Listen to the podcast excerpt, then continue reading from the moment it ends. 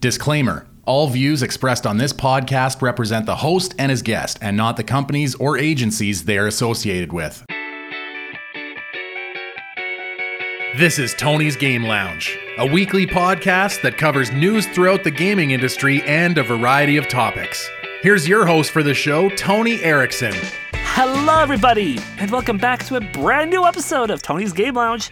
I'm your host, as always, Tony Erickson, and joining me this week, we've got another Twitch partner. He's a speedrunner, and a lot of other things. We've got Swift Ike.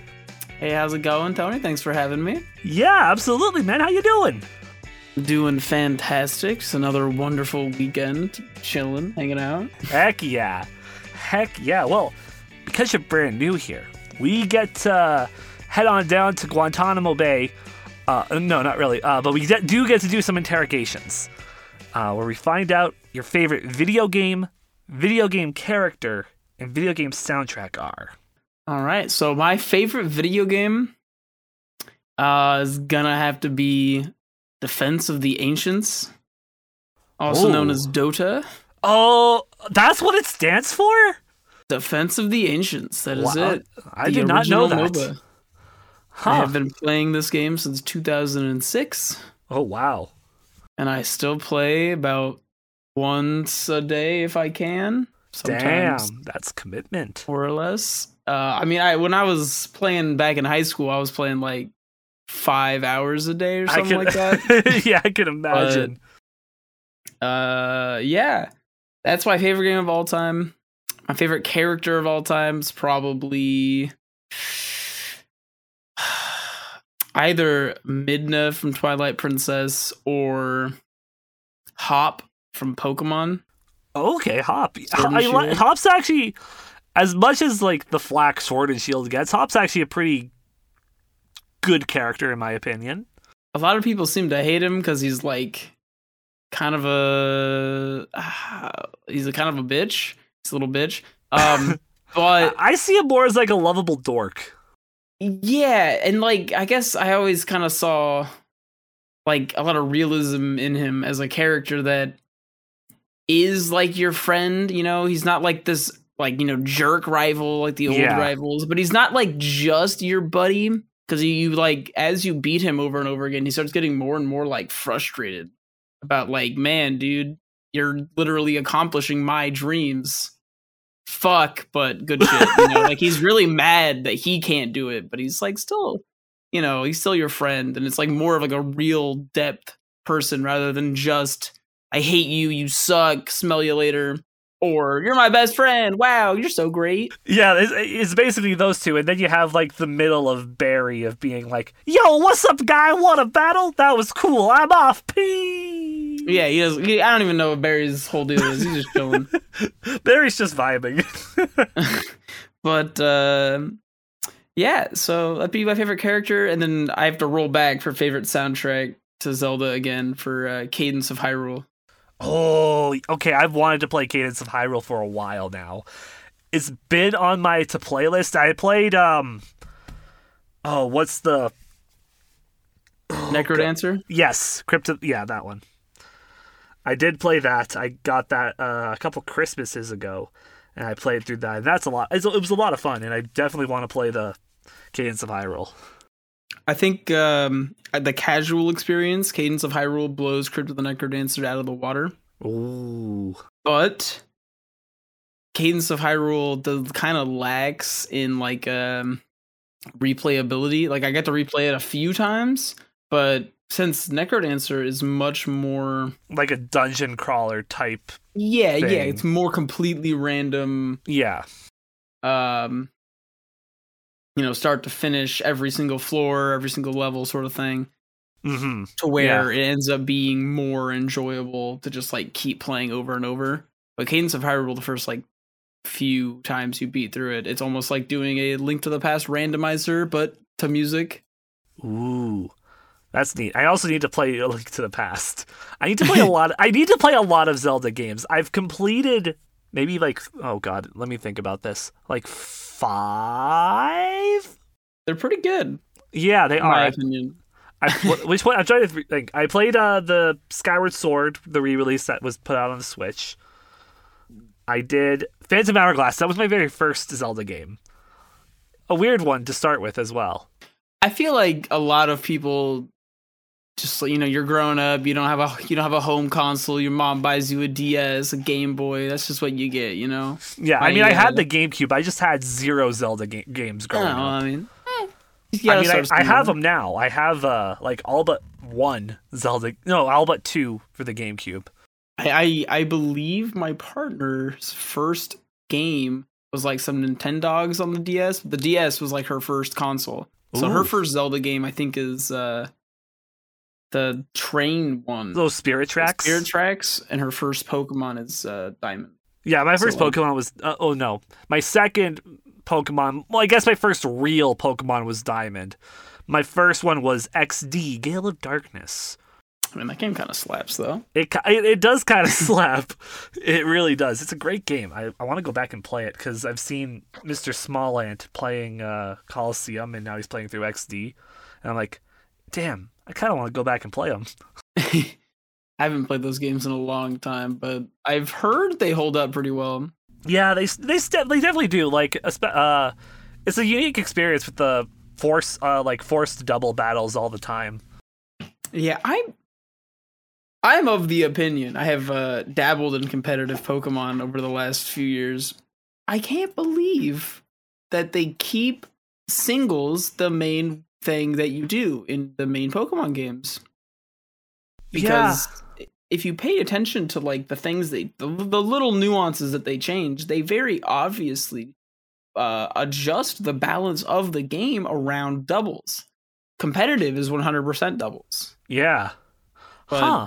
the main game is still singles. I, I think there's the the eighth gym leader in uh, Sword and Shield. Is a Yeah, Raihan does. Yeah, Raihan does do doubles.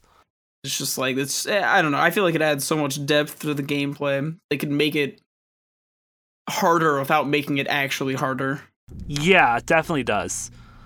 Man, get get yo Pokemon. Uh, this is uh m- another. Hey, it's it's me again, Tony. I got another thing that you should probably go do. Maybe not like well, one you could uh, HDify uh, XD and Coliseum. Uh, I would love that so much. I think a lot of people would. Uh, so do that first. But second, just make another game where double battles are like the main focus. Or hell, make that in the next Gen 9 when Gen 9 comes out, double battles only, or single battles are the rarity. Do that. Do do it. Pretty please. Anyway, thanks, Uh, Pokemon. Asking, asking Pokemon for stuff. Just asking yeah, asking Pokemon for stuff is kind of uh there's there's too busy sifting through their piles of money to listen. Yeah. Uh, one of my like one of the strangest things that I learned about the way the Pokemon Company works is there actually is like the Pokemon Company and then Game Freak. Yeah. And Game Freak is the company that makes them, but the company that makes the money is the Pokemon Company. And they kind Yeah. of just hire Game Freak to make these Pokemon games. Some people are like, "Man, why is what you know, why is Game Freak putting out these these like super low end like indie games, blah blah blah blah blah." There's you know making fun of them being like a small indie uh, dev team. And it's just like, yeah, they actually kind of are. The Pokemon Company just like hoards that stuff to make spl- to make plushies. Yep. That's where the money's at. Marketable plushies. Uh yeah. Uh moving on from that, it's time for us to jump into our headline of the week. It's quite a unique one. It's uh more computer related than video game related, but I thought it was pretty cool. An Apple One computer, the very first uh type of product that was Apple ever sold, went on auction in the US and it sold for half a million dollars. Only 200 uh, of these exist, and the original price was $650. Um, the sale included the user manuals as well as Apple software on two cassette tapes. Man, what a thing of the past. It's got a little wooden keyboard, too. Sounds super cool. I kind of want the keyboard more than the uh, computer. Yeah, it gets a Sounds what is it? It's like a little wooden keyboard, and then it's like a like this very boxy, like very old monitor that just sits on top, and that's that's that's the Apple One. I thought the original Mac or Apples were, um, I thought they were like two in one type deals. Yeah, I think that's kind of how it will is partially how it is too, yeah. But man, to think it started with wood and now it's uh nice and slim and very, very shiny white. Yeah, Apple's definitely uh, top of the line and making their stuff very minimalist and streamlined. hmm They're also very good at suing Fortnite.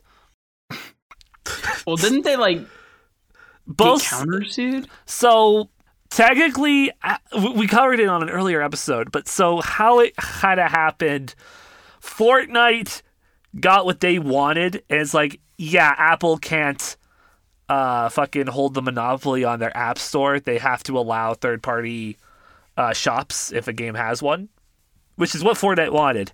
However, lit- on literally everything else, Apple won and got more money out of Epic Games than Fortnite. I'm sure they'll make it back. That game is so wildly accept- uh, True. successful. Very true. Um, but yeah, yeah. Uh, Apple won half a million dollars for uh, a piece of history, a piece of computer history. I wonder if like a museum bought it or something. Now it makes sense, but I, I don't actually know if it was. I think I feel like a museum might already have one because there are 200, 200 of them, and I feel like somebody somebody out there with a kind heart would have went to like an uh, a compute like a museum that like does like old technology stuff and would have donated it because they were or donated it with like hey if you could just uh, toss a bit of money my way we're all gucci Yeah. Um, kind of related. I saw something the other day about a uh, someone modded an iPhone X to have a USB C port and sold that on eBay with a starting bid of one dollar, and it sold for eighty grand. what? Yeah, Excuse me? that was like a couple days ago. My god. That 80 grand for an iPhone with a full USB port on it. Yep. Well, USB C. So it was USB-C. USB C with data transfer and charging, and it even came with a warning that said that you uh, should not use it for regular use, and you should never update it okay. because those could break the phone. Yeah. So somebody paid 80 grand for it to sit probably in like a, a glass case.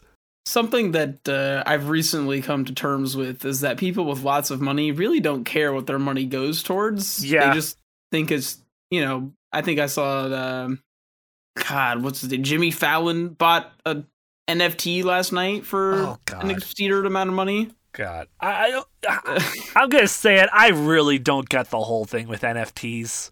Um, you're not really supposed to because once you get it, that means you realize that they're worthless Ah, okay.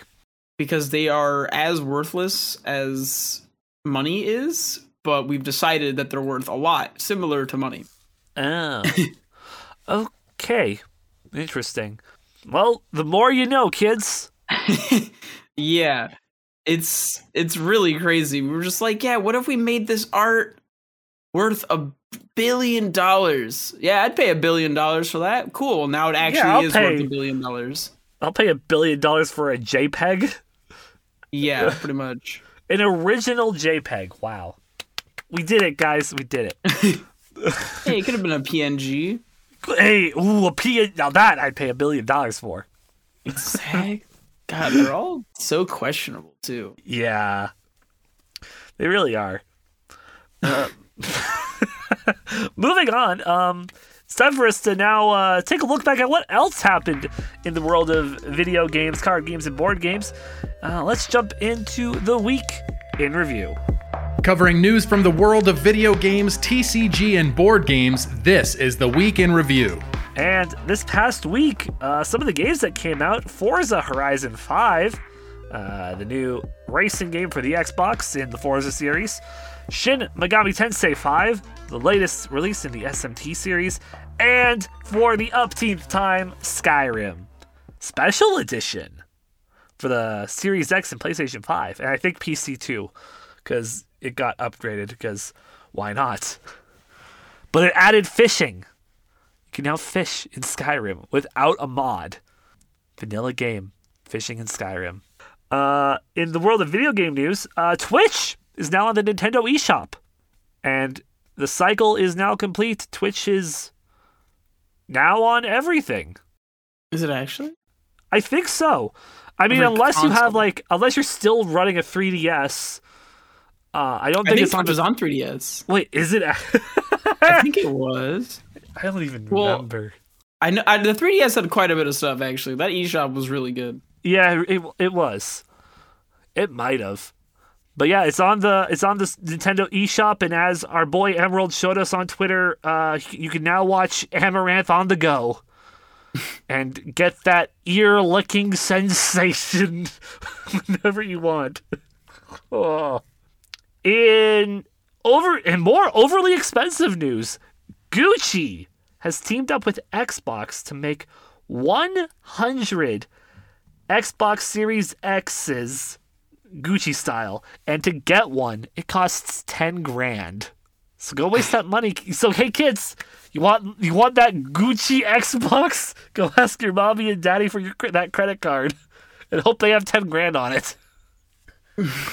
God. Where's my Gucci Xbox fridge? now that that would I would pay for because that would probably make sense for the price at least. Because fridges are kind of expensive. Eh, probably still not that price, but uh I mean, Dan a pa- uh, Dan Povenmire, the creator of Phineas and Ferb, apparently has a 10k fridge. what? Yeah, Why? yeah, it's weird, and he didn't even know. Like what what makes it a 10k fridge? Like, I don't can it- even know. I don't know. Can it play Fortnite? Does it play Fort? Yeah, it plays Skyrim probably. Oh It's on, yeah, the, it's I on the smart fridge. I don't think Fortnite made it to the smart fridge yet. I think that's one market Yeah. they're still trying to break out in. I I always feel like that game is dying, and then I Like, you see, I, I think I think so too. It's like it. you think the game's dying, and then it's like, oh no, hey, look, it's Naruto. What? just constantly forever alive. Yep. It's it's here to stay. It's here to just plague our our, our Earth's children with memes and Fortnite Borger. Um, in some new story news, Warframe of all games is uh, finally getting a new expansion. The New War uh, is coming December. I played Warframe for like an hour or two because it's free. It was when I got my PlayStation 4 because it was free, and then I said, "Huh, I don't care about this game," and then I deleted it. In some launch news, Battlefield 2042 will not have a voice chat on launch. Good.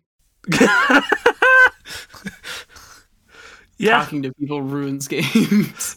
I, I feel like it very much depends on the game, but like with a with a like a free like with how big Battlefield multiplayer gets, I don't think it's really needed at the launch. And if you're gonna go voice chat, you're gonna play with your friends. You're gonna be in a Discord call anyway. yeah, exactly. It's you won't have to I- worry about some kid going "Wee Battlefield." Woo!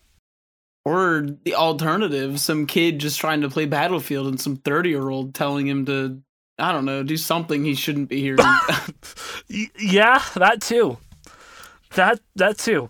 it's uh it's there's quite the spectrum of people just or, or you know just even like you know the the not the middle of the spectrum the person who just left their fan on doesn't know how to mute the mic Ah, yes. Good old the good old fan mic. Ah, man, that takes me back to my Xbox 360 days on Halo. God. Oh yeah Um, in some delayment new, uh, I guess release date news, Rainbow Six Extraction uh ha- now has a release date of January twentieth, and will come with a Buddy Pass, uh, which uh, it'll be two Buddy Pass tokens specifically, uh, allowing you to basically give them to your friends, and they'll be able to play the game for free for two weeks, uh, with you. It won't be the full version; it'll just be like the co-op for the, the I mean I guess it is co-op but yeah they'll be able to play with you uh, for free but for two weeks after using the buddy pass codes in some DLC news. The Vaas DLC for Far Cry 6 it launches next week. It'll be part of the $40 season pass of the post-launch content which will revisit the psyches psyches of the series' most deranged villains, and this is part one of three, where we get to play as Vaas and see his inner mind. After that, we get Pagan Min from Far Cry 4, and then Joseph from Far Cry 5, and uh, gets to show you the inner workings of their minds. And uh, the actors who played them are reviving their roles, which is always really cool. Uh, in more delayment news, the Valve Steam Deck has been delayed to 2022 because they're not going to get it optimized enough. Till later in 2022 because they're not going to get it optimized enough until later on, which makes sense because they're still reviewing re- reviewing the entire Steam library to make sure every game can play on this. I feel like companies in general are getting weirdly gung ho and not gung ho. They can't like decide between if they want to announce everything and then push it back or announce nothing and just co- release it someday. Yeah. That middle ground like- doesn't exist anymore, I think. Yeah, because I, I feel like games used to get announced at like E3, right? There was E3, and you'd get games that are announced that are about done, and we get them released in a little bit, right? Yeah. They would come out for the Now- holiday. Yeah, yeah. And now we have uh, Metroid Prime 4 that was announced in uh, 20, what, 16, 2017? Yeah, Was it- roughly. 2017, 2018, I think. And uh, we have no idea where the hell that game is. Oh no, we, we, we we- know we know one thing when Nintendo came out and said, "Hey guys, we had to start the game all over again." Well, well, yeah, but that was still two, three years ago at this point, wasn't it? Oh yeah, I guess it was. It was like the following year before the next E E3. Yeah, and then there was no E3, and we've had another E3 since then. Yeah. It's been it's been a while. We've heard nothing about this game. And then on the flip side of that, you know, still Nintendo Breath of the Wild 2, we heard the game exists. Woo! Let's go. and uh, then we were told, guess what? We're going to hear about how it exists again in a year. yeah. Just Can't wait. yeah, Can't, I can't wait to be reminded that this game exists, bro. and we can't play it. we can't play it. It's actually going to be a movie with Chris Pratt as Link. good, God. good. Well, because then we have a movie where he doesn't talk. it's just Chris Pratt's grunts. God, I, you see, I'm excited. I'm more excited now for the new Garfield that's going to come out because that's Chris Pratt as well. Oh yeah, yeah. He's I don't know. Chris Pratt's an interesting individual. He he Uh, is. I, I I like the Prezzo tweet that is. I swear these companies just Googled actor and they picked the first person they saw, and just it happened to be Chris Pratt. Shigeru Miyamoto was a big fan of uh, Parks and Recreation. I mean, it's a good show, but You see, Chris Uh. Pratt on Parks and Recreation reminded him of, of Mario, the Italian plumber, the Italian plumber. the way he likes butter. Exactly. Um, in some shutting down news, Jump Force is shutting down and will no longer be on the online stores come February 7th. All online support for the game will be shut down by August 24th, 2022. Rest in peace. Nobody really likes you, Jump Force. I'm sure someone out there did. I mean, there were probably But- a few people, but like a lot of the reception that game got was, uh, I'm just gonna go back to playing the other, uh, the other anime crossover games, which Yeah, makes sense because I-, I played one of them and it was pretty good, and it's essentially the same cast, just without some, the, some of the modern characters that they had, like Black Clover or uh, the other, some of the other stuff that was more modern. In some Pokemon news, we got a lot of it because they dropped some more details. Because next week it comes out, Brilliant Diamond and Shining Pearl, Pal Park, that's gone. Instead, we're getting Ramanas Park. It'll be an area for you to catch legendary Pokemon. The Johto Beast and Ho-Oh for Brilliant Diamond, and Lugia and the Kanto Birds in Shining Pearl. As well, if you have data of Let's Go Eevee and Sword and Shield, you can receive Mew and Jirachi in the game in um, that flower town that's just north of Jubilife. There'll be a man and a woman standing in a field, and they'll just give you the mythical Pokemon because they somehow have them. How they got them, I don't know. Don't ask me. Ask Not them. important. No, it's not important either. Um, and if you have uh, Sword and Shield data when you play Legends Arceus when that comes out next year, you can get a Shaymin. Good. It's too hard to get that thing. Yeah. Uh, thank you, Pokemon, for that one. And if you have uh, Let's Go Eevee and Pikachu, you get uh, a little mask for Eevee and Pikachu in Legends Arceus. Alright. Uh, so those are some of the things that are coming to the games. I'm excited for next week. Uh, I just got to finish all my other games first because I'm still in. Finishing The, all your other games. I'm like 50 hours into Lost Judgment. And I'm not even halfway done. So that's where I'm at. I'm I'm running out of time before Pokemon absorbs my life. Just become a speedrunner. Oh, bro. Knock it out. I partially am, but I only run SA2, and I'm not even sub 50 yet. hey, you're getting there. I'm getting there. Uh, in Animal Crossing news, in a sense, hey, you, you know everybody's favorite holiday, Black Friday? Well, guess what? They're going to do a Black Friday sale in the game. Timmy and Tommy's Nook Corner store is going to have uh, Black Friday sales.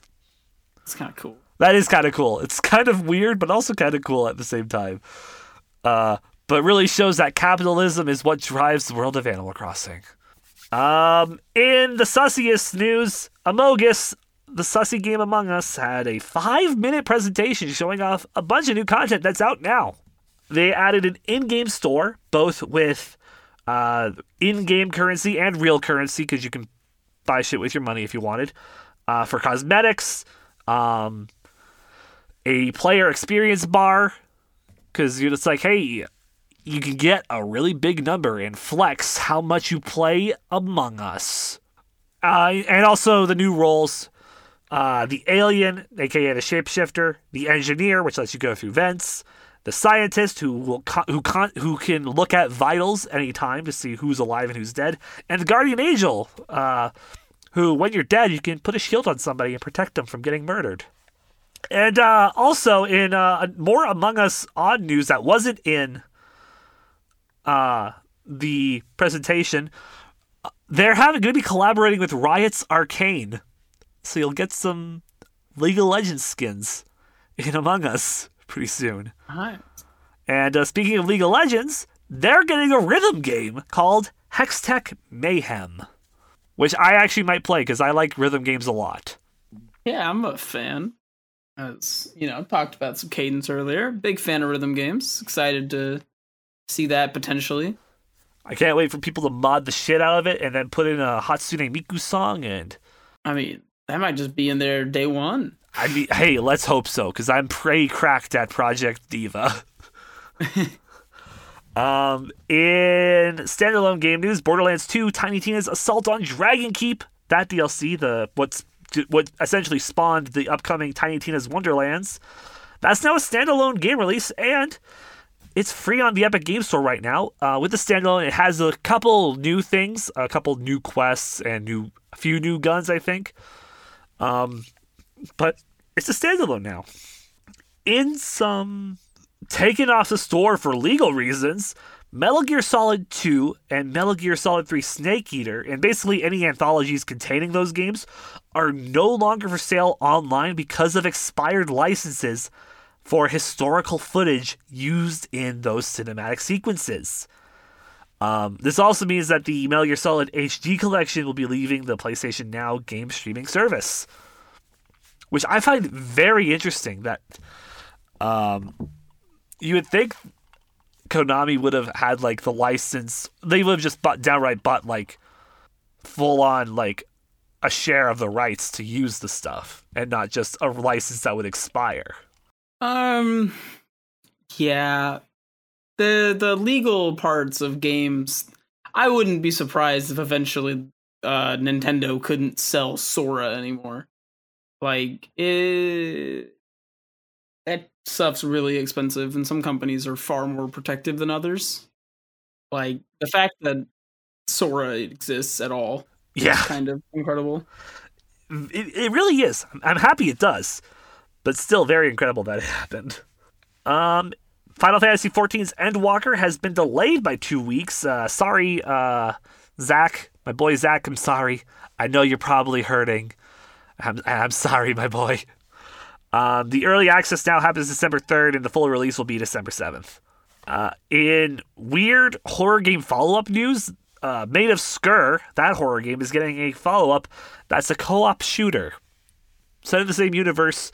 Still kind of spooky, but it's a sh- shooter and it's a co op shooter, and I don't know how I feel about that. Uh, so yeah, uh, scare uh, Sker Ritual is what it's called. Um, and we got some Fortnite news. Boba Fett, he's down in Fortnite. Um, and uh, some actually they they actually took something out of Fortnite.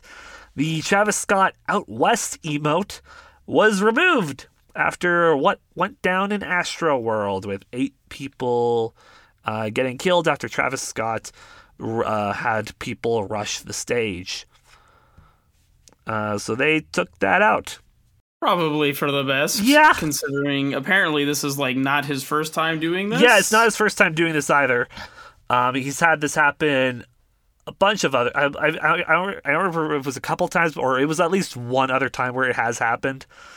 And uh, yeah, people have gotten hurt. So uh, yeah, it was it was like hundreds injured, eight dead, to something that he like instigated at a concert, which is just insane. Yep. Oh yes. Turns out when you uh, get eight people killed, it's uh, yeah. uh, in some Bethesda news, they dropped loads of concept art for their upcoming game Starfield. So now people can look at that and wait even longer for that Xbox exclusive to come out. And also, uh, back to Skyrim Special Edition, the infamous Oblivion Horse Armor. That DLC is now free in Skyrim's Creation Club. So uh, now, uh, instead of paying like what was it, like five bucks for horse armor that was just purely cosmetic, back in Elder Scrolls 4 Oblivion. Now you can get it for free in Skyrim. Wait, five bucks like DLC, like the DLC store? I thought was, yeah, I thought Oblivion was like pre DLC stores. no, it was not. It didn't have a lot of DLC, but uh, the horse armor DLC was it, it, It's like one of the most infamous, one of the most famous DLCs for like how much shit it caused for, for like people were up in arms about it. Like it was hilarious. I must not have been. Maybe I'm a lot younger than I think I am. I guess I just didn't get into Bethesda stuff until Fallout 3, so I must have just missed Oblivion stuff entirely. Possibly. I didn't get into into like Bethesda stuff until Skyrim. So, yeah. Um and some Game of the Year 2022 stuff because it's going to be up for contention. Elden Ring had its network test that happened this weekend. Uh, we are recording this on the Saturday, so it's actually in the middle of it right now. But uh, when you're listening to this on the Monday onward, it will have happened. Um, so we'll have how it did next week. But uh, people were paying for selling some of the codes to get into the network test on eBay and some people were selling it for upwards of $450 just to give pe- people a code to go play a game that won't be out till next year. Look, man, we we we've covered that money is meaningless. True. yes, very true. People just want to play their dang game. Yeah, um, in some studio purchasing news, Unity has bought Peter Jackson's VFX studio Weta Digital for $1.6 billion. The engine developer will now acquire the tech behind films like The Lord of the Rings, Avatar, and Shang-Chi. I still need to see that. I do too. I, I've heard a lot of good things. Was, yeah, I've only heard good things about it. In Forza news, Forza Horizon 5 will be adding sign language support in a future update. Type. Yeah, real very interesting. Never actually thought of a video game adding sign language support. I, I don't know why, but when I think of Forza, I think of car games, which yes. then brings me to like Need for Speed, right? So I I kind of imagined like the like bikini ladies that like wave the flag at the start of the Need for Speed arcade machines, like sign languaging for people. but there's like still in their like bikini get-ups. it's it's like when you're listening to the the uh, licensed music just a little per- a person uh, emerges in the side of it and starts citing you all the lyrics like at the rap concerts. Oh yeah. Um, in some Souls news, it's not actually by uh from software, but Lies of P, the Pinocchio Bloodborne type game that uh, got showed off a while back, uh, showed off two minutes of new alpha gameplay footage, and my oh my, this looks creepy and kind of cool. I showed uh, a friend of the podcast, Ryan, the trailer, and he's excited for this. He just loves the Souls games, and uh, yeah, he's all over this now. Um, and lastly, in the video game world, some sad news. Uh, competitive Overwatch player and Philadelphia Fusion member Kim Alarm Kyungbo has died at the age of 20. A cause of death has not been provided. Oh, that's terrible. Uh, love and support to all of those affected by this, and uh, um, and that's it for the world of video games and the world of card games. Uh, Pokemon Fusion Strike, that's out now. Uh, the latest of all of the card packs. You can now go purchase loads of boxes with those cards. And we know that Brilliant Stars is the next set that'll be coming out, and that's not going to be coming out until February 25th, and that'll feature those new V Star cards as well uh, with Arceus, uh, V-Star Arceus leading um, the cards for that. And uh, TCG Live, that new Pokemon uh, card game video game, has been delayed to next year as well. There were originally it was originally supposed to be out for like beta testing on iOS and it, this uh, next month, I think, but uh, it's all just getting delayed to next year now. In the world of Yu Gi Oh! Maximum Gold El Dorado box, the pre orders are now available for that. Uh, the Grand Creators Booster Box comes December 3rd. Hidden Arsenal Chapter 1 comes January 28th. And the Battle of Chaos comes February 11th. And in Magic the Gathering, Innistrad Crimson Vow is out online right now. And the full release for it comes November 19th, which is next week. And lastly, in board game news, Familiar Tales, it's the next game from Jerry Hawthorne, the creator of Mice and Mystics, is now live for pre order with an estimated delivery of January. It's a blend of uh, kind of like you get to choose your own adventure, and it's uh, you just follow these little minifigures, and you the the story is all in like this little giant book. You get to choose the journey that you go on to escort this baby to safety. Baby. Uh, but that's everything that happened this past week. It's time to take a look ahead and figure out what should be on your radar from the week of November 15th to 21st. From AAA titles to upcoming indies and random shovelware, here's what's coming out next week that should be on your radar. And starting off on the Monday, no game releases, but on Tuesday, Sherlock Holmes Chapter 1 comes out for the PS5, Series X, and Xbox One and PC. Surviving the Aftermath comes to the PS4, Xbox One, Switch, and PC, and The Wild at Heart comes to the PS4. On Wednesday, Final Fantasy VII: The First Soldier comes out to on mobile devices. This is the Final Fantasy Battle Royale game, and it's coming out, and uh, yeah, it, it is gonna be weird. Uh, Tamarin comes to the Series X and Xbox One. Next Space Rebels comes to the Xbox One and PC, and Warhammer Age of Sigmar Tempest Fall comes to VR. On Thursday, BloodRayne revamped and BloodRayne 2 revamped come to the PS4, Xbox One, and Switch. Exo 1 comes to the Series X, Xbox One, and PC. Undungeon comes to the Xbox One, Series X, and PC. Microsoft Flight Sim Game of the Year Edition comes to the Series X and PC. And Guild of Dungeoneering Ultimate Edition comes to the PC. And lastly, on Friday, Battlefield 2042 comes to everything except the Switch. Nerf Legends comes to everything. Pokemon Brilliant Diamond and Shining Pearl come exclusively to the Switch. And Mobile Suit Gundam Battle Operation Code Fairy Volume 2 comes to PlayStation 4 and PlayStation 5. And those are all your games coming out next week. Any thoughts of those, Ike?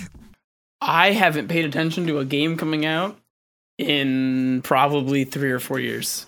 Damn. I, Mm, I usually find out late, to be honest, that games are coming out. I just kind of live under a rock when it comes to new games. What was the what was the last game that you were like focused on of when you when it was kind of come out?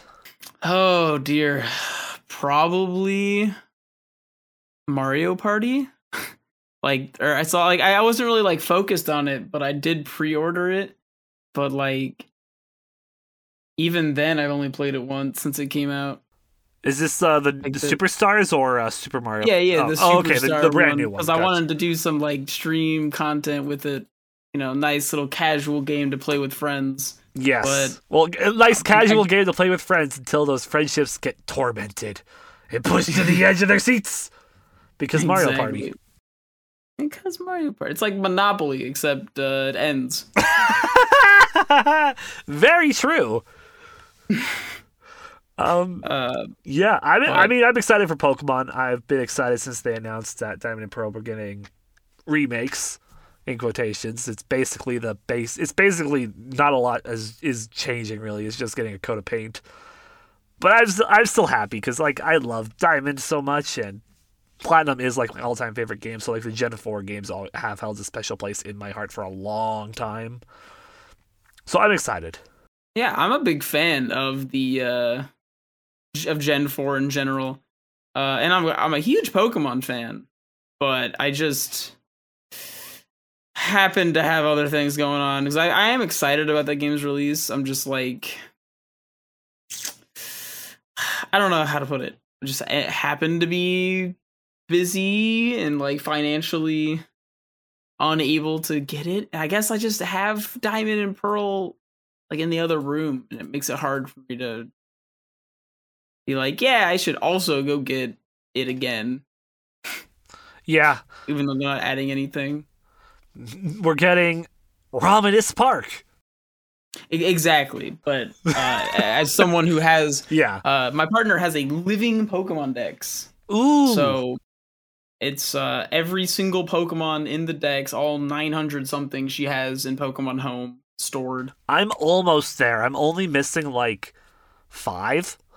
Nice. I'm I, I and like most of them are gonna be in the fucking uh, game coming up. Like I'm missing Deoxys still because I ended up selling my 3DS in all the games, uh, including Omega Ruby, which I had the Deoxys in before I got home. So uh, yeah, lost the Deoxys. Uh, I'm missing Arceus, which I'm assuming you'll probably get in Legends Arceus. Hopefully. uh, Shaymin, but we now know where sh- we can get Shaymin. Yeah, which those are like the hardest ones to Yes. get. Like those in like Meloetta or Meloetta, I'm missing. Manaphy, I'm missing, but we're getting a new Manaphy egg with the release of it, so I got Manaphy. Nice. And I think there's one more. Um, I think it's oh Hoopa. Oh yeah, Hoopa was a hard one to get too. A lot of them were just like, oh yeah, make sure you sh- show up at a GameStop location within like a two week period. Bring your DS with you, and they'll send you one. Yeah, It's just like, bruh, yeah, the good old days. God, I this was like a year ago. I think I did Hoopa or like two years ago. Hoopa was Hoop- like a I remember I did the. Oh God, when did I do the Hoopa? I did the Hoopa event that was in ORAS. The was Hoopa was an ORAS. Yeah, they did. Do, they put Hoopa in ORAS. They also put Volcanion in ORAS, I believe. Huh. I thought both of those were. They were like we knew about them because of data leaks in uh, X and Y, but they were fully. Re- they weren't actually. Their events happened in ORAS. huh. Hoopa's For event happened because that's when the Hoopa movie was coming out. It, it, it's been a while, but they have. They've all happened. I swear. Oh my god, Hoopa was 2015. I thought that Hoopa was uh or yeah, all of these like Volcanion thought they were all Gen 7, but I guess they're all Gen 6. That's crazy. Gen 7's mythicals were Magearna and Zeraora. I think that was the only two that they had, actually, for mythicals. Gen 7 was lacking on the mythicals. Yeah, I mean they do have. But I mean, they have like so many others. Like they're up there for like having the most legendary Pokemon beside uh, yeah, Diamond and Pearl. yeah, their legendaries are okay. So Gen eight is Zarude. Gen seven is Magearna, Marshadow, Zeraora, Meltan, and Melmetal. Oh yeah, Gen- Marshadow. Eh. Gen six is Diancie, Hoopa, and Volcanion. Gen five is Keldeo, Genesect, and Meloetta. Gen four, Darkrai, Arceus, and Uh, Shaymin. and Victini. oh, and Victini. Yeah, you keep that for. Oh, I'm also missing Vic. Am I missing Victini? I think I'm missing Victini. I don't remember if I'm missing Victini. Victini's weird because they put Victini at the very beginning of the Gen 5 Dex.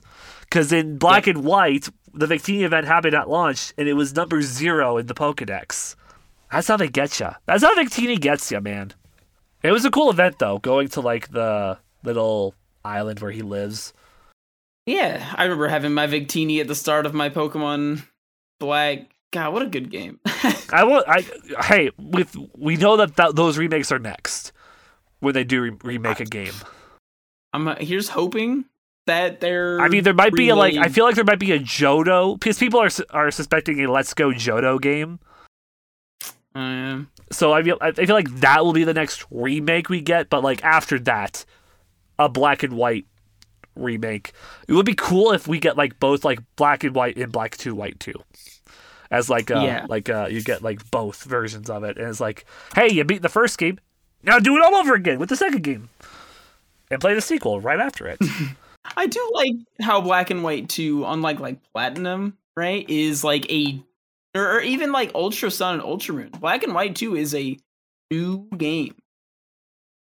It's new trainer, new rival, same Yeah, region, no, but it's it's- like a, a proper sequel. yeah. The first is- mainline game to have a proper sequel. it's one of it's probably my favorite game in the series.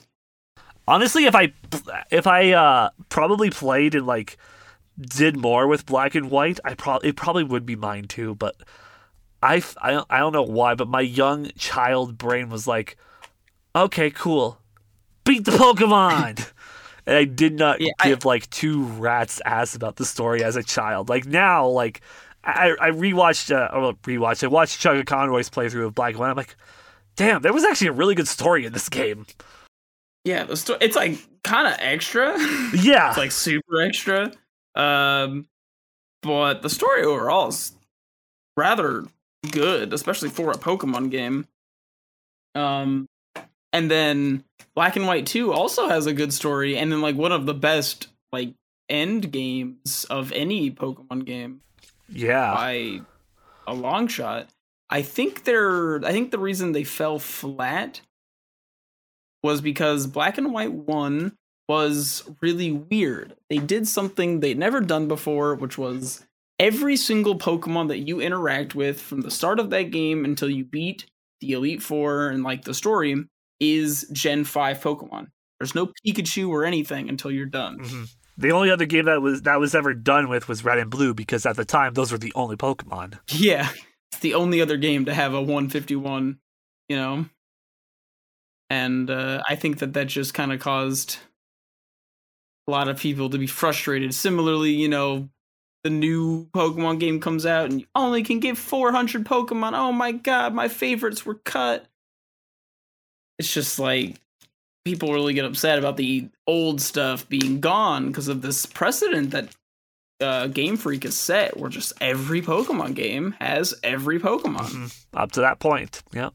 I can't wait for Gen Nine when we. You know, I, I I honestly think that we'll get reach the uh, over a thousand Pokemon come Gen Ten. With how they how many Pokemon they usually add a uh, per generation. I'm curious, where do you stand on the national Dex thing? honestly, like at first I was kind of like a little disappointed, a little bit. But as like I as like time was coming out and I saw more people just getting mad at it, I just came like, you know what? I've accepted it. I'm fine. Like let's just I just want to play the game. I, I, I stopped caring at a point that uh, like you know what? Let's just let's just go. like fuck. Let's go. Let, Pokemon, let's go. as much as like- as much as like yeah, nine hundred fucking Pokemon in this one game. it gets a little much. It gets much, yeah. I feel like maybe like they will do they will come back to it like maybe like every three generations at this point. They'll maybe be like, oh hey, you can move all your Pokemon in here. But I feel like now that they have Pokemon Home, you don't need to anymore. You're gonna put all your Pokemon into Pokemon Home, and then you can just drag your stuff into the main game. So you and technically Pokemon Home is all the generations. So technically all the Pokemon are still here. So that's that's kind of where I stand on it. Yeah, me too. I actually want them to do something similar to Black and White, where they make uh, a new game that just has new Pokemon. That would be nice. And you can't use the old ones. That would be so nice because it would it would let that it would let the the game shine with like it would let the new Pokemon shine a lot more too. It would let the new Pokemon shine. It would give the team the opportunity to make the game good instead of make the game mediocre with as many things in it as possible. Right? Uh, you know, everyone was mad that the you know got the new Pokemon game and they cut the Dex, but it looks like shit. Uh, and to be fair, it kind of did. And just like how how good would this game have been if they only had to program in so many or only had to animate so many Pokemon, you know? Yeah, it would have been a lot better. Yeah, or you know, it could have been. It could have. It could have been. They could have had yeah. Doggo doing an actual Doggo turn instead of walking in place, being rotated on a fucking axis. Yeah, that shit was questionable. Yeah, but, just a little uh, bit. you know, we'll see where it goes. Well, enough about Pokemon. We've been talking about Pokemon for a bit, and we're not even in the main topic yet. uh, so it's time for us to figure out what those main topics are. It's time for us to see what we're talking about this week in the Game Lounge. Covering a variety of topics with his weekly guests, here's what's going down this week in the Game Lounge. And to start us off, our first topic of the day toxicity in team games. This is part one of the topic. We got two parts to this, but we're going to start with this here. Uh, and I came to me with these topics, and so start it off, Ike. How do you want to start this? I, I can even segue it with uh, Pokemon. There's a there's a Pokemon uh, MOBA, Pokemon Unite. Oh yeah, there is. That really uh, spoiled a lot of people as they were unable to talk to other people while playing as someone who's been playing team games, like I said, I've been playing Dota since 2006. I, have I've played Halo, Gears of War, Call of Duty, StarCraft, Warcraft 3, etc., etc., etc. I've I've played every type of online game under the sun, more or less. And uh, or I guess I'm a gamer, so under the moon. uh, and it sucks how many good games are ruined by people just being toxic to some degree, right? Yeah. Um and I have, you know, people will ask me frequently, you know, I am a Twitch streamer, so I get questions, you know, what is your favorite game? And I'll say, you know, it's Dota 2. And they'll be like, "Oh, you know, I wanted to try that game, but I heard that everyone's so toxic." And I can't tell them no. And it's just like yeah no if you play this game you have to be uh willing to endure just some of the worst people on the planet. And i think so the, reason i want to talk about it is because uh i think it's very important that it shifts off of toxicity and people start to realize like why games are so toxic and it's usually team games because of this concept of you know want to blame someone else, right? Like your your win or loss is entirely based off of other people to a degree. Um, and uh, have you have you ever played a MOBA or a, you know a so Counter Strike type game? I have played. Oh, what was it? I played. I I downloaded League of Legends. I got three minutes in the tutorial and shut it down. All right. League of Legends is, you know, an extremely popular game, and I've dabbled in it quite a bit. It came out after Dota, so I was like, oh, what's this? You know, I play this other game that's similar. It's actually made, they're made by uh, basically the same people, like initially. Fun fact.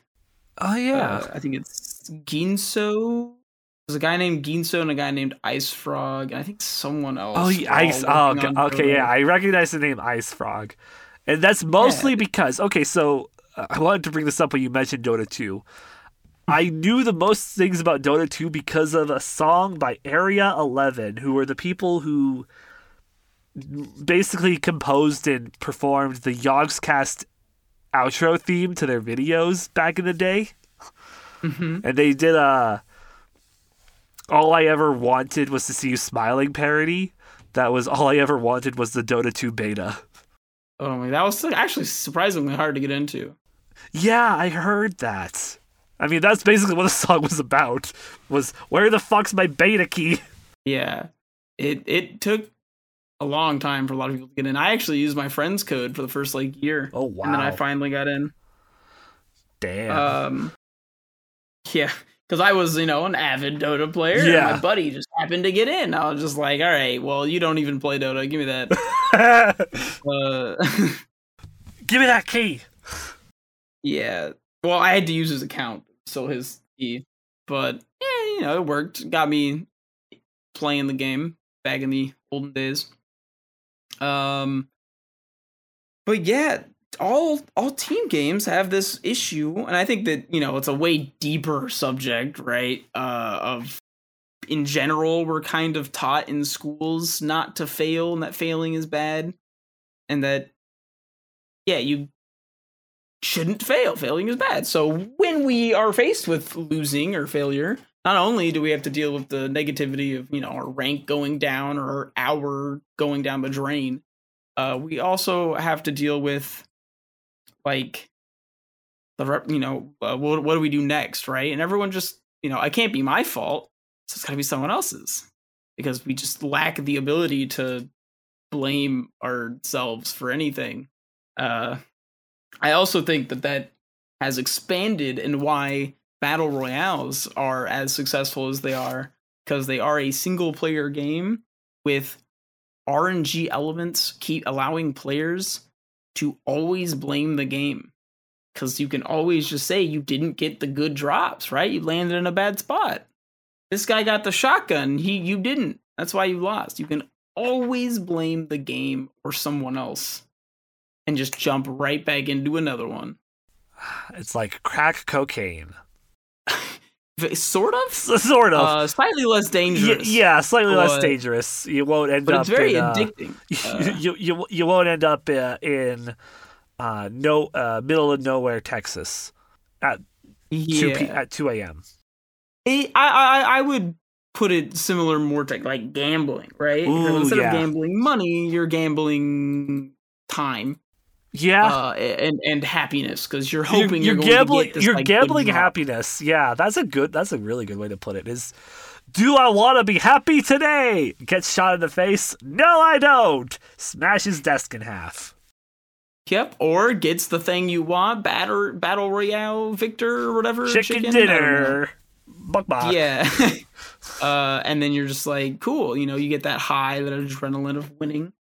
And, you know, I just, I feel like the first thing that people talk about when they talk about League of Legends, Counter Strike, Overwatch, Dota, all these games is always how toxic they are. And it's just so unfortunate because a lot of them are really good games and you just can't play them with people. And like, I really want more games.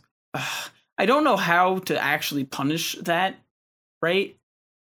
Um, I know a lot of people playing Pokemon Unite really enjoy the fact that you can only talk with the pre-made things. Like you can still talk to your team, just only with, you know, the Pokemon default. You know, I'm going here, right? And it's just you can't say these You can't say the gamer word. things. Yeah, you can't say gamer words. None of them.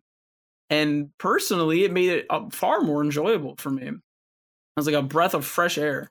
Um, and I think it was the same for a lot of others as well, because that is like the first thing that people seem to say when, you know, I talk about Dota or when people talk about League of Legends or any of these games. And I don't know what needs to be done to shift the attitude, but I think talking about it is a good step one. something that I hold near and dear to me. Mm. How, how, what percentage would you say is like the toxic chat? Like, how much of it is like toxic? Like, because is it all toxic, or is there like a good percentage of it? Like, what percentage would you say is it is toxic?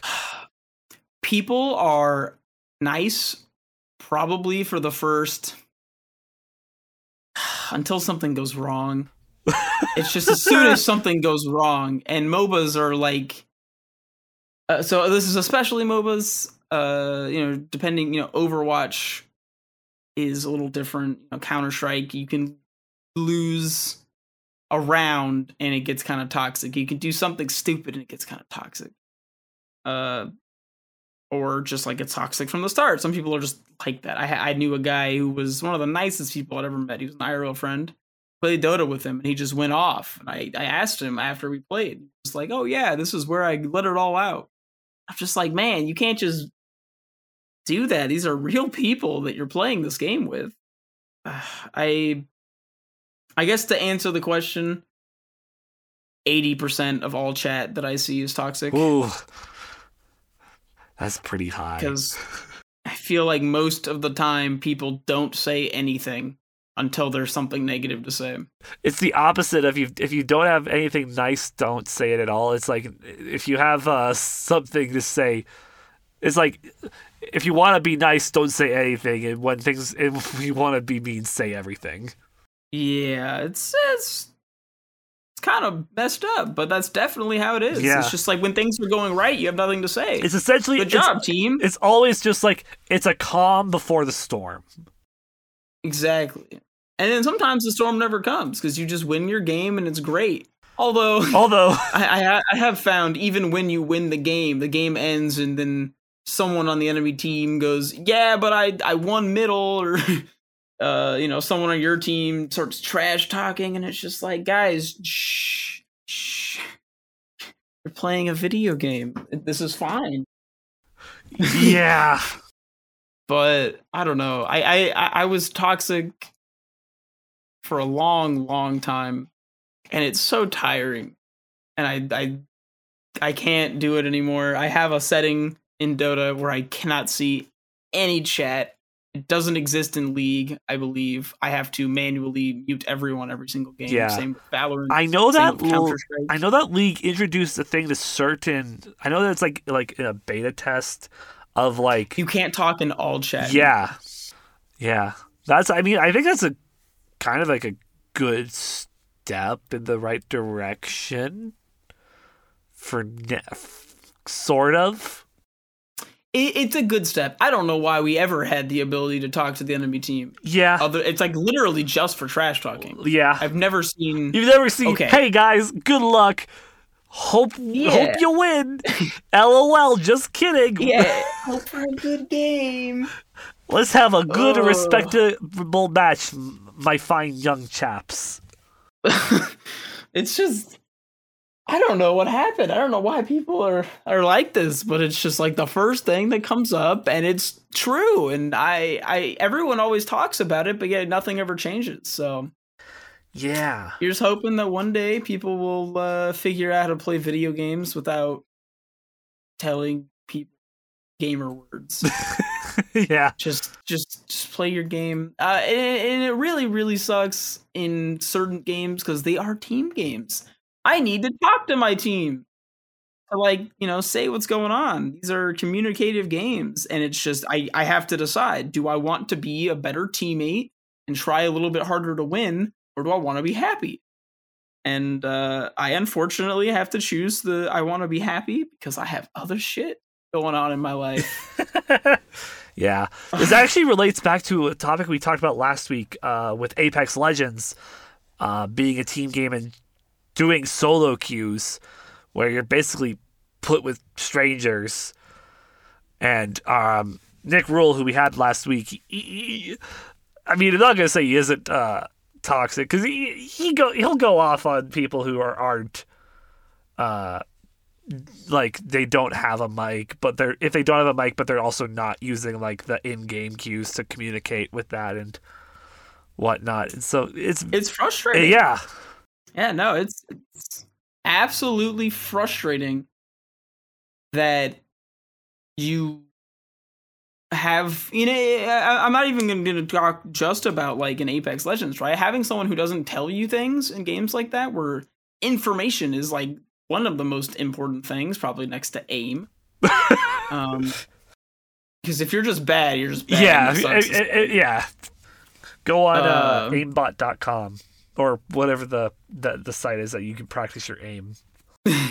i know i have a, a thing bookmarked it's uh so that we may be free Oh, and it's a website where you get to practice smokes in Counter Strike. oh, neat. there it is. So that we may be free. Oh, it's dead. Oh, Oh wow, that's so sad. r- pour, pour one out. Rest in peace. Oh sevens. Yeah, damn. At least I still have spray dot training. Nice, spray training still works. Wait, spray training is dead too. All right, everything I know is dead. And we use AimLab now, I guess. Aim lab. That's what. I, that's what. was- That's what I was thinking of.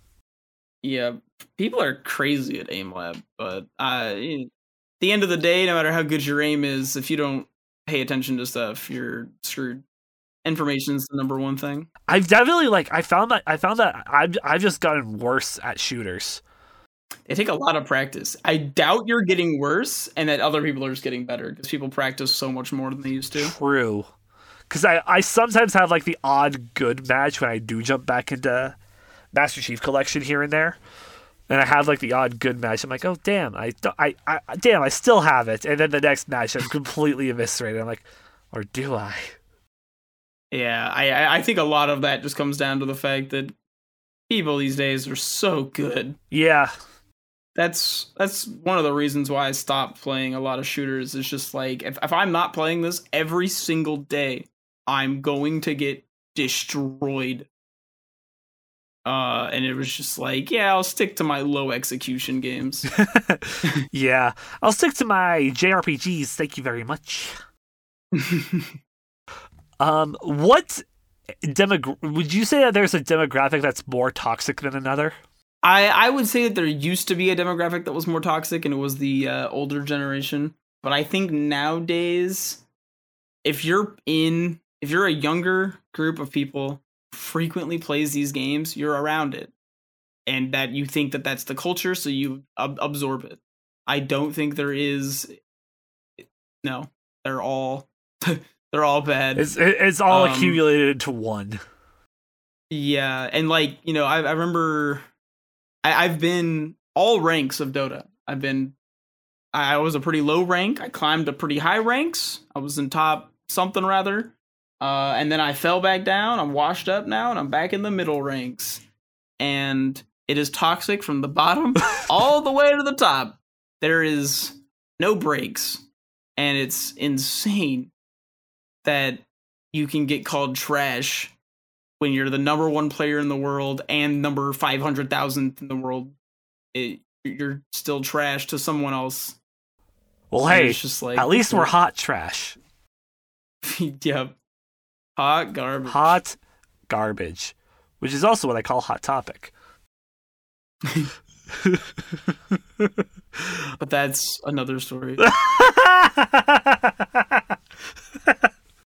I don't know if you saw, but recently there was like a whole thing where a bunch of people at Hot Topic are like, uh, not quitting the other word, striking, because apparently they try to pay their employees almost entirely in uh, discounts on Hot Topic. oh, stuff. oh no, So- no, that hot topic. What are you Yeah. doing? No, you do not pay the big titty goth girlfriends that. No, it's not what they want. But yeah, here's hoping things get better in the future. Just you know, realize before you scream into the mic or scream onto your keyboard that the other people that are ruining your match or ruining their match too. They're just trying their best. And Do you, is there anything that the devs can do, or like what would be like the next steps that the developers can put in to try to make things less toxic? the only thing I can think of other than remove talking to people is just like I don't I don't there it would have to be like some kind eh, of you would need moderators, right? But even then you have to report people there there's nothing that isn't overkill, unfortunately. Because I I could think of another option, and it's more of like, uh, I think Korean video games have a thing, um, where you sign up with your social security number of some sort. So if you get banned in that game, you're out of there. You are never playing it ever again because you need your goddamn social to play it. You only get one of those. That's They're not. It's something kind else. of an extreme That is though, very then, yeah, holy shit. Like I know we Yeah, had we talked about the the curfew thing, uh, when they made Minecraft uh, rated M for mature because they didn't want uh, people kids playing that uh, past uh, a certain time, and that was the only way to make sure they did it because only adults could then play Minecraft who were not in the that effect. But god damn.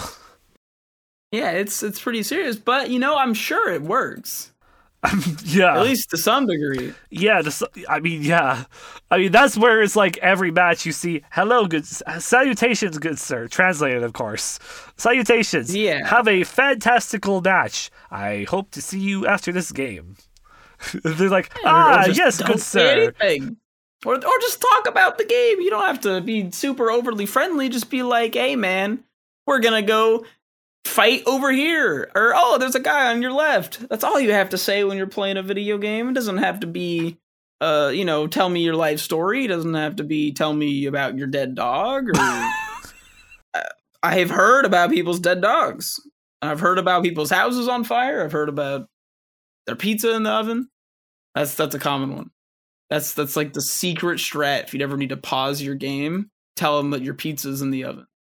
You got to go get it out, and everyone respects that one. That's a that's that right there is a life hack. Oh yeah. but enough on that topic. It really is just something that I, you know, passionate about. I want to see change, but I don't see it happening. And there's nothing that you can just do. It just kind of has to happen over time as the society shifts. Yeah. Yeah, it, it, it really is. It's a hard. To, it's a hard one to combat. It's just be nicer, folks. Only Yeah, you uh, can prevent forest fires and toxicity in video games. They're very similar. They're very similar. All it, It takes is a little spark.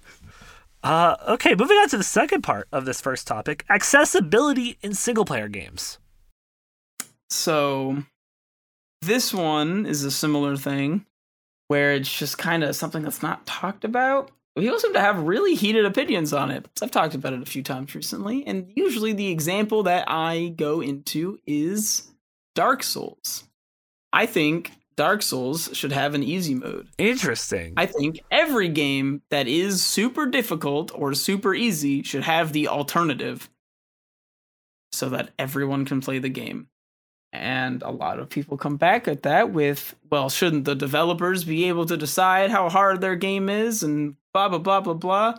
Just instead of calling it easy, medium, and hard, call it intended and easy. oh, sort of like um, what Fire Emblem does. Yeah, Fire Emblem absolutely does that. Yeah, because that that is what Fire Emblem. It has the essentially the easy mode where like if your units fall in battle, you don't you don't have to They're worry, fine. you're fine. But in the if you do it in normal mode, it's like yeah, if they die, they're dead. Yep. And then at hardcore, it's like, yeah, if they die, they're dead, and uh, everything hits like double. Yeah, So, that's for real gamers. oh yeah, it's a struggle and a half. Yeah. I, I've I've only ever played oh, what have I played? I played one Fire Emblem game through and through, and that was Shadows of Valentia. Phenomenal game, by the way. I love Shadows of Valentia so much. Such a great game. But uh, yeah, what are you, what are your thoughts on this on this topic? Okay, this- so I've always been in the boat of you know what Dark Souls are a game. I'm just not gonna pick it. I'm are a game that I'm not gonna pick up just because of the difficulty spike. Like parts of me are like, you know what? I wouldn't mind giving it a try just to see if I am any good at it. But it's it's also just I've also never really been into never got really into Dark Souls to really desire playing it. Sure. But like I feel uh, uh, how much of that is because you've been told it's so hard. Uh, Because I, I I feel like it discourages people uh, yeah. to a degree. Slash sets an expectation like oh that's the hard game you know that's the game that's you know you ever you just die all the time and get mad and it's just like uh, couldn't there be a mode for people who don't want to get good you know? And who does that hurt? Does- it, it doesn't hurt anybody. Like exactly. having like and they could easily like call it like baby mode too if they wanted to you know? Like yeah I mean, they want to discourage people from using it but it's still there. yeah it's still there. Like ha- having it there and, and and you do bring up that good point is really it, it gives more people that experience yeah. And I and They de- could be a part of something. yeah and with video games being becoming even like a more popular medium nowadays as well. And, like and fuck like another good example detroit become human. Like in like those those heavy story driven games like uh, that that's one of them uh until dawn that like yeah there's like the really easy there is an easier mode that requires less input so you can more focus on the story but there is a more harder mode where you got to do more inputs and it'll make things harder for you if you want to get certain endings and stuff like that. Having it in there like even for dark souls which is again it, its whole gimmick is being hard. Like that's the gimmick but there's so much more to that game. there it absolutely is. Like the world itself is it's like this gorgeous like disaster of like de- decrepit decaying world like the medieval fantasy theme is like done so well with it. And the creepy monsters and shit like that. It's so Yeah. good. And like having be the like and experiencing it just through like somebody else playing it sure that's one way to go about it. But like th- like thinking about it like objectively like this there c- should be like I, i'm with I, i'm kind of with you on this. Yeah, I mean, I, I, I, people have tried to tell me a bunch of different things about like you know it's it's up to the developers, not the you know, uh, not not, not, the people. Like we can't make it accessible for everyone, so why even bother? And it's just man, why why should that stop us from trying? Why should that keep us from having these people have the ability to play the game because uh, not everyone has the time to get good, not everyone has the patience to get good, but everyone can enjoy a good game, yeah and they shouldn't be gate kept from such. yeah Uh, I, I I get that it's a little bit more work in some cases more than others, but I think it's worthwhile to get more people to play your game. Ultimately, that gets you more sales. I would imagine. So, hopefully, that's something more and more people start to consider. Developers, AAA companies, AA, nine volts, all the different developing companies. I, I think to that extent it's like okay yeah if you want to I, I say this why not put a harder mode for like a really fucking easy games like pokemon Exactly. like pokemon pokemon Options? in the over the years has gotten s- progressively easier I agree.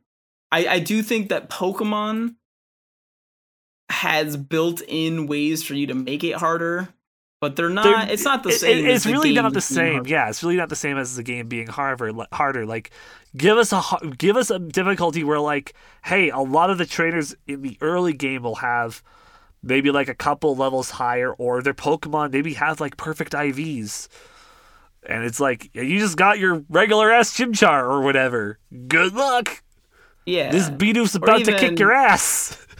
uh, even like a different, you know, approach than that could be something along the lines of, uh, you know, like we were talking about earlier, they have more competitive built team because yeah, having them have higher levels just means you grind the, you know, you just hit more Pokemon in the grass, and that just that it doesn't add difficulty, that adds time, and that kind of sucks. sort of do what like black if you do what black and white did where like wild pokemon battles after a certain point give you like diddly squat Yeah, but you know, there's a lot of different ways to go about it. That could be. I, I remember watching a long video about it. Like, what if instead of uh, so you, you can make it so you don't get experience from grinding, right? So you have to fight trainers. so you never like a big level difference. But instead, it's like team building, right? You have to you're fighting against people using like rain teams and whatnot, or using like X speeds and leftovers, and you really have to like construct new teams to fight new people. You know, this gym's going to be using these types of Pokemon. You put together a team that'll beat that, almost like a like a card game esque thing. And that could be fun, different, original, but a lot more work. Yeah. um, and something like that, like i- i- in some games, it's easier to implement difficulty options than others because I think if you just go to Pokemon and say, "Hey, we're gonna make everything a higher level, and we're gonna get less experience," that should, for a lot of people is going to mean, "Hey, I'm gonna sit in this patch of grass for the next." couple days and then I'll go back to playing the game. Plop my ass in some grass and uh Touch it. the the the grass or the ass. One of those. Both. Yes. yes. Okay. But uh yeah, that's that. Yeah. Um. You see, when you when you brought this uh, topic up, uh, I was thinking, oh, like you know, like accessibility, as in like, uh, what what what's the word, like uh, color blindness stuff, or That is also as someone who is colorblind. oh shit, uh, really? Green. Oh fuck. There's a lot of yeah, it's just it's just red green, but there's still a lot of stuff in games that it's just like, man, I can't believe you don't have a colorblind mode. Like even uh, Among Us, right? Among Us had that wire mini game. I couldn't I could I struggled Yeah. that ass. and, and it took them what like two months to be like, oh yeah, we added symbols for it. It's just like, oh great, it's fixed. Finally. How hard was it for you to think about this? Just just a second. Yeah. What What do you think should be standard for uh, those types of features? What are the the standards that should be in all games now when it comes to like this type of accessibility? When it comes to other types of accessibility, I think what should be standard is you hire someone who's a professional in accessibility to look over your game and be like, here are some issues and here are easy fixes. There aren't easy fixes for everything, but for a lot of them, there are. And if you cover those bases, you will make quite, you know, significant strides. Add symbols instead of just colors. Add, you know, voice actors. Add uh, Subtitles. subtitles. Add someone who does, you know, the, the hand signals. yeah. Add compatibility to, or of a huge one, a huge one that games hate having for some stupid reason. It's getting, it's, you know, over time, it's gotten better and better and better. Allow you to map your controller to whatever. Yes. Okay. Yes. Controller mapping is huge. That's a huge one. I I'm with you on that one. That one Um, should be in a lot more games. I recently started speedrunning Pokemon White, which does not have the ability for you to map A to L, which is just a far more comfortable button to mash all of the time. Yeah. It sucks. Especially on uh, a DS system. Yeah. Yeah, I'm sitting here. That game's like 40% text. Yeah. The speedrun. I'm sitting here just. That, that's what that's what Pokemon gets for making a story-based game. Forty percent more text. Yeah. Too much text. Too much text. Too much in my Pokemon RPG. game. Disgusting. But yeah, it's just it's just little things. I I think it's weird that that stuff's not as heavily considered when a lot of the time the answer is just add a little symbol there or add like a color filter. Yeah, I know that. Uh, I I've seen the for the colorblind thing a a lot. I see a lot of the uh just like uh the the palette swap thing the where it has like the various types of color blindness that you're able to scroll through to adjust it and i'm like oh those are always cool because i'm like hey my boy zach because he's also colorblind uh can uh use it finally Yeah, and there's a lot of stuff where it's like, oh yeah, you're gonna want to dodge the green poison, but you want to stand in the purple stuff, and it's just like, well, good thing I can see those two colors separately, because otherwise I'd be screwed. And I have a friend who is like full on monochrome colorblind. Oh, shit. He sees shades of shades of gray Oh. 50 of them shades of gray. Eh, I think it's more like thirty. I don't know how many. I don't know. I'm never asked, but enough shades to like tell differences in shades, but not enough to be like, you know, oh yeah, that's clearly the red. That's clearly the you know yellow, right? as the symbols. Don't stand in the triangle smoke. Or if you make the smoke look different, make it, you know, oh yeah, the smokes look like this, but the fire looks like this, and you show them, and you show like obviously the fire's red, the smoke's like a dark gray or something, but also the way that they, you know, look on the ground is different, different shapes of the outlines Yeah. there's there's little things they can do, and then all you have to add is in the text they point out the difference between the two things, other than just the color. And it's just uh, I don't know. There's uh, there's a lot of little things in accessibility that people have just like looked over for a long Yeah, time. it, it, it, it's crazy to it's kind of crazy to think that like especially with like how the years have gone on that they would try to be more like hey people who uh can't see colors or are deaf we got you i can't wait uh, I, I can't wait for the first game to come out in braille Hey, you know, I've seen crazier things. Well, I think usually you have a screen reader. oh okay yeah yeah okay anything else you want to add That's other.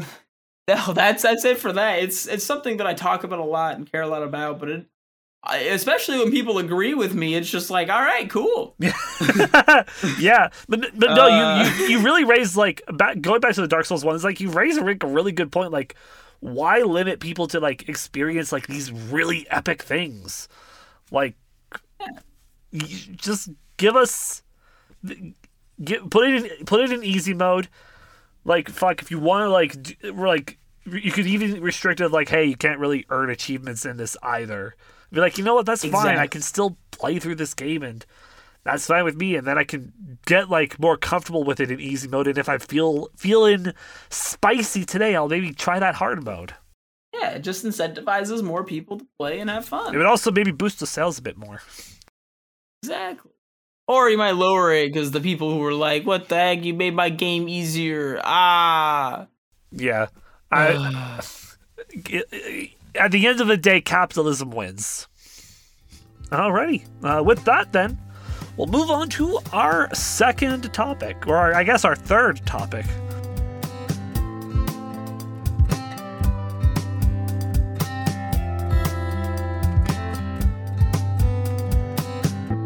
That uh, is some is some speed running because you are a speed runner. I am indeed. So when did you start speed running, and what was the first game that you speed ran? started speedrunning in 2016 17 i think it was 2016 yeah like late 2016 and i started with uh spongebob battle for bikini bottom Oh shit! Let's go. i ran that for about a year and then i moved on to ocarina of time and then i moved on to breath of the wild and then i went back to ocarina of time and then sm64 then majora's mask and then ocarina of time and then we found something called SRM, Ocarina of Time. And I said nope and moved on over to Twilight Princess. And I have ran that for almost two years straight. Wow, That is basically all I play now. that's a that's a quite the journey. Yeah, I went around went around the block, that's for dang sure. yeah. So what was your big draw then with sticking with Twilight Princess? It was really fun. all of the other games, all of the other games got to this point really quickly where I felt like there was this big wall and I had to do so much to get through this wall and I didn't really enjoy it. You know, I was just uh was just hitting my head against this wall and hoping that I just get better at it, but then I make one mistake and it's like, oh, it's over and it just wasn't very fun for me. But Twilight Princess, just like the the foundation of the game being that you just like I don't know, it's like the basic movement felt nice, and I was just like, I like this, I can do this, and so I kept with it. And uh, I guess now I also speedrun Pokemon White One. I did my first run on Friday. This is Saturday. That was uh, very different but fun and i'm happy to start branching out speedrunning is something that's uh, a big part of my life at this point considering It's basically my job. you can speed run and entertain strangers. Yeah. it's and when when when you initially asked me, you know, like what kind of stuff I want to talk about, I, the reason I didn't put speedrunning on that list is because it's really not something that I think about that I do anymore. I kind of just that's just what I do. Uh, I've always been someone who plays. I, I've still played Dota. I play Dota, and now I play Twilight Princess, and like that's it. And I'm just the kind of person who can have rice and chicken every single day of my life, and that's fine because I like rice and chicken. Wow. I don't need to change it up. Uh, variety is the spice of life, but I'm a big fan of salt. Uh, that's, that's it's a good way to put it. Yeah, I mean, some people really like changing up what they do. I know my uh, my my partner needs a new. She she'll she'll go out. She'll grab you know all these different groceries, blah blah blah blah blah blah blah, blah and then come home and be like, "Nah, I don't want any of this. I need something different." Just like some people got to change up what they're doing every other day. Some people, like myself, know what they like and are down for that 100% of the time. And that's me. I'm a fan. No, keep it simple. Keep it simple. All right. I just I just don't think about it much anymore. You know, you saying I was saying earlier I don't play the new games either. I don't pay attention to the new games. I I, I know what I like and I play it. I'll play I'll play the new Zelda when that comes out because I love me some good Zelda. I'm a simple guy, just likes playing games okay. that are fun. Okay, okay. So Twilight Princess, it's a how does this what are some like the big tricks that Twilight Princess uses? I want to know learn the insider scoop of what like what the speed run is for Twilight Princess. I'd say the big thing uh, that most people know about and talk about is uh, probably Back in Time. That one or Sword and Shield Skip. Sword and Shield Skip is this like really, really unique trick. And what's fun is we only have to do this trick because of Back in Time, uh, which Back in Time is like a whole can of worms of just like in the speed run it's actually used to go forward in time. So why don't we call it forward in time? Well because it was found initially or later in the speed run it sends you to a certain part of the run. It allows you to warp to the uh, title screen because the title screen happens to actually be rendering a save as uh, save file zero. So you load into save file zero by uh, resetting the game and voiding out on the exact same frame. And when you get there, you can then just save. And now you start the game basically from the title screen, which just gives you the sword and the shield and a couple other things. It lets you skip the entire tutorial. But uh, you still need Midna. So you go get the Midna thing. If you played the game, there's like a whole that's you know, you turn into a wolf and there's this imp that rides you. She's your sidekick and uh, she's you know need her to continue the game and the first thing she tells you to do is go get the sword and shield. Well, and you're thinking well i already have the sword and shield. And you do which keeps you from being able to go get the sword and shield. Oh. But you don't actually have them according to the flags because you don't have the real one. You just have like placeholders that still work. So you have to get a guy and drag him across a bridge, call him Hugo. and we're going to smack him into the air. And then while he's in the air, he has unique properties where when we uh, jump attack at him, going to get extra distance and speed, allowing us to go over the trigger on the ground that says, Hey, idiot. She literally calls you an idiot. You need to go get the sword and shield and jump over that into the other trigger where she goes, "All right, good stuff. You got the sword and shield. You ready to go?" Wow. And then you get to go to the next part of the game, and it's one of the hardest tricks in the game. It's one of the first tricks you do in the run, and it's one of the last tricks most people do before they quit. because a lot of people who try to pick up the game can't get it and they can't continue the run without it, so they give up. it's a huge gatekeeper of the run. Damn. Honestly, Is uh, this trick Takes- used in like all of its major categories? every category except for 100% use it. I believe. Oh, okay. That's wow. I think I think no save and quit also doesn't use it, and glitchless. But yeah, but that like gl- gl- glitchless is like, hey, play that game, you vanilla boy. Yeah. Play it really fast. Don't do anything crazy here. Whoa, wouldn't want to do anything crazy in a video game for a speed run? Yeah.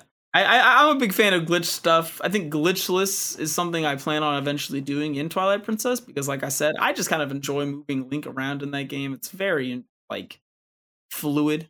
You you, you press the button to roll and it feels good, and you roll and it's nice. Yeah.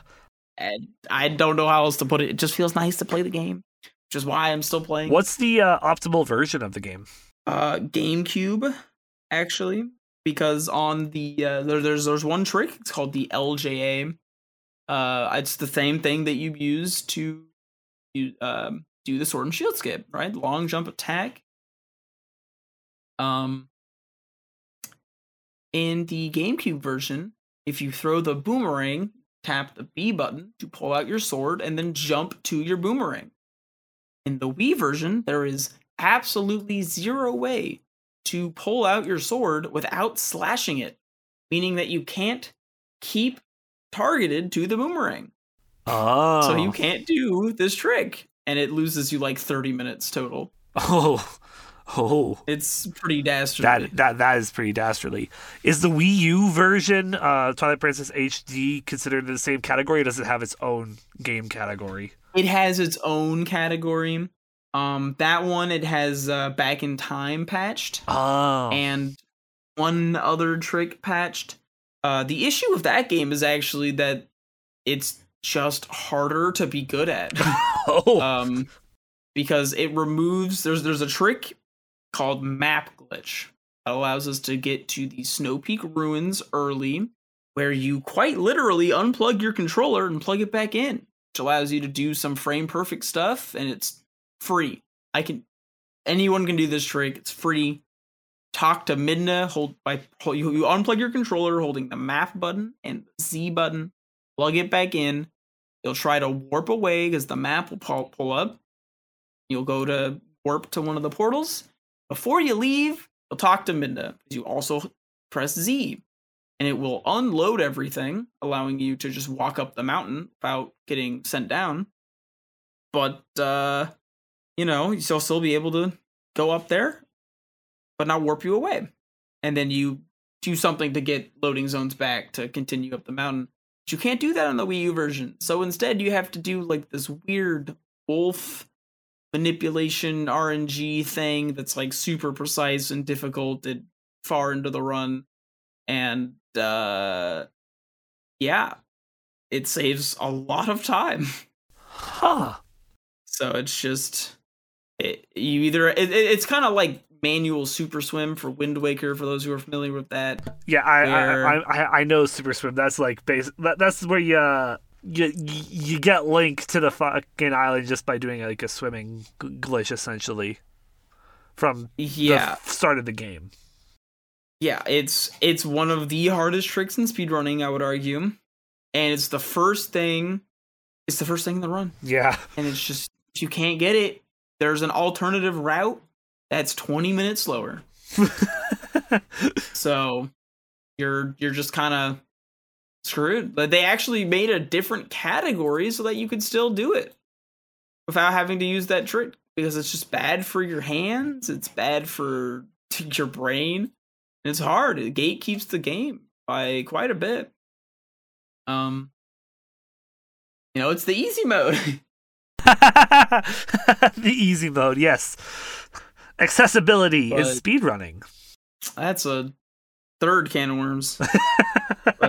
yeah, uh, the it's it's it's really the HD one is actually built off of the GameCube version, so it can pull the sword and do the LJA thing. It's faster than the Wii version, but the GameCube is the fastest. okay.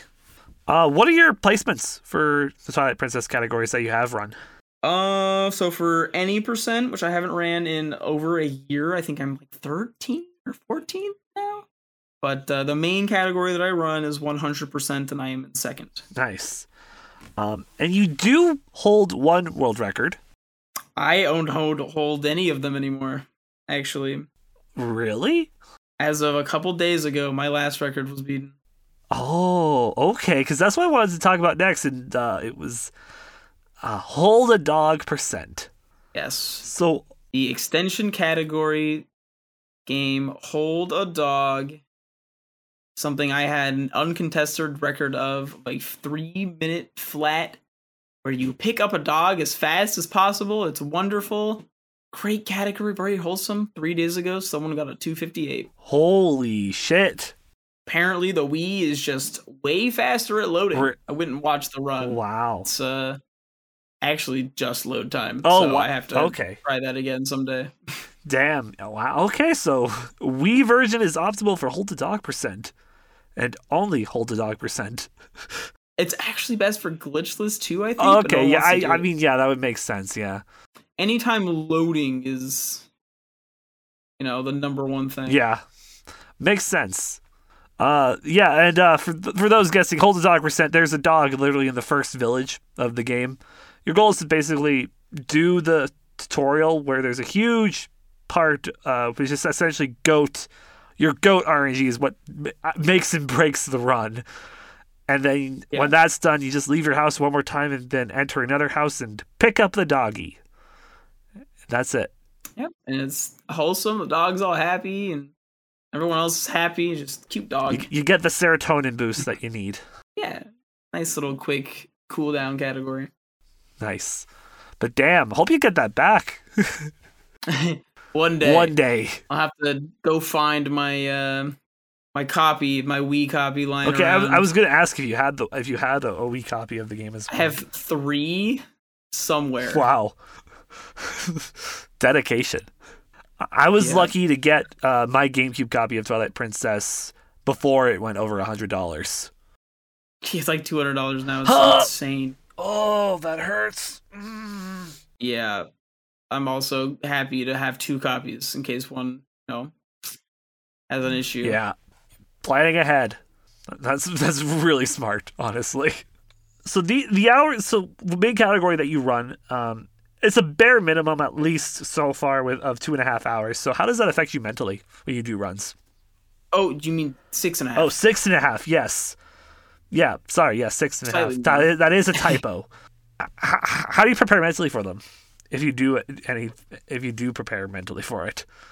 the mental struggles of it are far more on the like stream aspect than the actual run aspect. Just the fact that you find yourself in this situation all of the time where it's just do i do another run or quit for the day? And it's really tiring honestly but i i find the best thing to do is just not think about it honestly. Just try and come back tomorrow you know? Because all thinking about it's gonna do is overwhelm you and you can never be perfect you know? Um, with a run like this, uh, where are the major run killers found in the run? i would say the biggest run killer is there's something in the middle of the game uh, or not middle it's like an hour 40 minutes in do something called text displacement. We're going to buy a bottle from the oil salesman. His name is Coro Coro text displacement. And we're going to then talk to our Ooccoo friend exactly seven frames after we finish our conversation with him. If we press it six frames or eight frames after, we're going to uh, finish our conversation of Coro, and the run is dead. So we have to save before, and we have to keep doing this until we get it. It's every time we lose it, it every time we fail it, it loses about forty seconds. And if we don't get it, we can't continue the run because it's required for us to enter the Goron mines. Because what we're essentially doing Um, for whatever reason, early Master Sword, a trick that lets us get the Master Sword early. What a great name. um, sets the second temple of the game, Goron Mines, to being completed. So you go there and try to enter, and they go, "All right, thanks for the good work, man." Oh. But you can't get in. There's there's big Gorons in the way. You literally just like can't get into the temple. Um, so you uh get this conversation from Coro and you interrupt it with the Ooccoo, and that for some reason allows you to take that conversation and finish it at the Goron. And it just allows you to then enter the temple. There's like an invisible wall that goes away and you just slide right on in. It's very silly. yeah, holy shit. I most of Twilight Princess glitches are like really straightforward. It's oh yeah, we jump attack over this gorge. Wee and it's like very visually appealing. okay. Um and the other half of the glitches are oh yeah, we took a flag and we moved it over here and it's no one has any idea what in the world's going on. But it happened and it's very important and it's probably way harder than all of the like glitches that look hard. Huh. Like it's kind of funny actually. The easiest stuff looks really cool. The hardest stuff is hard to even tell is happening. yeah. Um, one last question for you, and it's not really Yeah. Twilight Princess related. Just what is, what do you want to do for speedrunning in the future? What does your future of speedrunning look like? I gotta get my records back. Hold a dog. I almost had the record in 100%, but then uh, how far are you? How far off are you for world record in hundred percent? I was like 30 seconds off, and then a guy named Demon started running the category, famously known for being incredibly good at whatever he touches. And now I'm like nine minutes off. Oh, Yeah, he's really good. Damn. fucking and cracked uh, at it. he, yeah, he picked up the category for like four months. Got a run that he didn't want to compete with anymore because it's so good, and just stopped. Dude's a monster. But you know, I'm getting there, one step at a time. Alrighty. Uh, anything else you want to add about speedrunning, or anything else before we jump into the bonus level? if I had one more thing to add, speedrunning is a lot easier than people make it look. I think a lot of people are very scared to speedrun. Like, "Oh, I could never do that. It's so hard."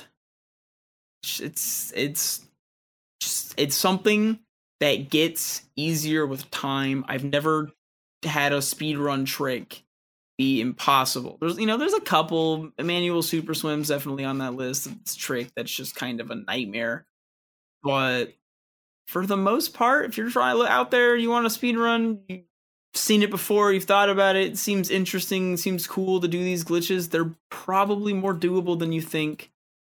I can, I can, I can vouch for that. As a speed run. As a guy who watched a Yeah. lot of SA2 speedruns, I'm like, man, I could probably never do that. I can now hit uh, Bofa pretty consistently, so that's uh, that's pretty good. I'm happy that you can hit both of these nuts consistently. Let's go. exactly. I can hit Bofa to Quan. I just I forgot that's a name of a trick Yeah, in that it's game, it's and I was just it- like, it- it's no somewhere?" longer first try Bofa. It's now called hitting the Quan, thanks to AF Wagers. I like that game. Yeah. It's a funny game. Uh, it's great. Oh, I guess I forgot to mention. Actually, I, I was gonna, br- I, I was gonna bring it up, but the GDQ list for next year has been uh, AGDQ. The runs have been revealed, and the schedule. And uh, representing Sonic Adventure One, we have AF Wagers. Uh, rep- Yeah, hopping in. It's gonna be hype. Yeah, it's gonna be hype. Also, Shift is uh, gonna be back at AGDQ with Battle for Bikini Bottom. Uh, as someone who has speedrun that game before, I good for him. we let's just say we're not friends. okay. There, there, there, there- there's drama, but it's it's old at this point. Fair enough. Yeah, so that's everything for that then. Alrighty. Well, then in that case, let's move on to the bonus level. Wacky lists, weekly reports, and a look back at video game history. Here's this week's bonus level. Uh, and uh, to kick off the bonus level, we got our community corner where I ask uh, you, the listeners, uh, for questions via Discord and Twitter uh, every week. At least I try to because I keep on forgetting to post the things. But we still get questions because I remember at like the last minute, I'm like, hey guys, like an hour from now we're recording. Submit them now, please. Um, and we do got one question uh, from Ponage, which uh, the question thoughts on single player games with DRM, more specifically with stuff such as what happened with the GTA trilogy on PC, with not being playable as soon as it launched due to Rockstar's service not working. Uh, so for that, my thoughts uh, are I need to Google what a DRM is. I also had to ask. I have no idea what a DRM is. Digital rights management. Uh, okay. Yep, yep. So whenever if whenever you purchase some form of digital media, you usually aren't actually buying the content. You're buying a license to consume it. Yeah. So uh, Rockstar. So uh, yeah, Rockstar should have had that f- figured out from the get go. You would imagine, but uh, I guess that stuff's really complicated. So Yeah. shit falls through the cracks. You know, for ne- next time you do it, Rockstar, hey, at least now you know. Don't let it happen again. Everybody gets one. Everybody gets one, unless you have a lot of money, in which case you get as many as you need. yeah. But uh, you know, try not to let it happen again. I know I saw a video today. Actually, this is we're talking about. This is uh, the new GTA. thing, Yes, right? the the trilogy, the HD, the HHD trilogy. trilogy. Uh, yes, I saw. Oh, sorry, I saw a uh, video of someone who was like on a motorcycle driving on a beach, and he sees like a, a shack in the distance. He drives up to the shack, and all of a sudden it disappears, and he's just like, "Huh?" And then he goes up to where the shack was, and he sits there for a while, and then like a solid minute later, the shack reappears. Oh, he's just like, "Guys, come on." Rockstar, no. Yeah, it was it was it was pretty bad. Yeah. But the speed runs will be hype. I'm sure. Oh yes, absolutely. There's probably gonna be pe- until that game gets patched. It's probably gonna get some interesting looking speed run. Yeah, it's gonna be wild. Uh, that's uh the community corner. Moving on to top five. Top five. Le- I I figured because you know we got a pretty good Zelda fan here. Top five Legend of Zelda items. Uh, so my favorite Zelda items, probably the ball and chain for one. Ooh. The I like the whip. There's a whip in like Skyward Yes. Sword. It's super. I want to like the spinner, but I can't. So I'll have to say the double claw shots. Good to be Spider Man and Zelda. I really liked Magic in Ocarina of Time, where they had the magic, just like, uh, you know, Farore's wind, uh, Din's Flame and Din's fire, Nayru's love. yeah, uh, Nayru's. Fur. Yeah, it's not. It's Nayru's love and Farore's wind. Yeah. And I, I guess that's three different items, but just like I don't know, I I, would- I would consider it just having magic. Yeah. They were gonna have magic and TP, but it got cut. I guess so. It's a shame.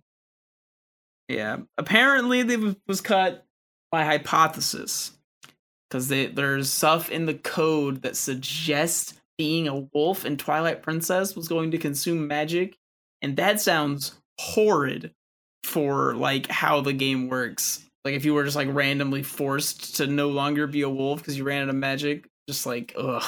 Yeah, I I would feel like that kind of then becomes a bit like the Silent Realm part of uh, Skyward Sword, where you if you run out of the the fruit timer thing. Yeah. Or just like in general, it's just disrupting of the of the flow of the game, you know? That shit's that's no fun. So good on them for making that adjustment. But, you know, they could have probably had it be an adjustment that was uh a redo rather than just a eh y- yank it. But eh. Uh fifth item, last one. It's hard. There's so many good items in the Zelda games, but like a lot of them are just in like every Zelda game. So I'm trying to pick the ones that are like uniquely good. It's like being a wolf isn't an item. I think I might just go with the ocarina in Majora's Mask because it's like four different items, and that game has phenomenal music. So if that's not a cheating answer, No, it's not. with that one. Just wait till you hear my number one. Sure, All right, so my number five is actually the spinner, but it's not because of Twilight Princess. It's because of uh, Hyrule Warriors. Ooh. Because I used the spinner a lot as Link's main weapon for that game. Because it was pretty good movement and pretty good combat for that one. Uh, my number four is uh, the double claw shots from uh, Skyward Sword. Fucking, gr- I fucking loved the the, the Spider-Man essence. How you put it is, yeah, it's great. Uh, my number three is the Beetle. I really like, I really like the Beetle. Oh yeah, this was another Skyward Sword one. Uh, my number two uh, is the hammer from Phantom Hourglass. Oh yeah, I did play like those. Just fucking, It's a good one. it- it's just a big ass hammer and it's hilarious. Yeah, it's kind of like the one in Wind Waker, right? Yes, very similar. And uh, my number one, the bottle. Eh, it's a good one. Yeah, especially like the stuff that it does in speed runs. If you're uh, familiar, probably the most broken item in all of Zelda ever. So Yes, it is. I'm a fan. Uh, and that's top five for this week. Moving on to this week in gaming history from November 15th to 21st. Here's what happened in the past. On the 15th, 2001, Nintendo released Golden Sun for the Game Boy Advance in North America. On the 16th, 2008, Nintendo released Animal Crossing City Folk for the Wii in North America.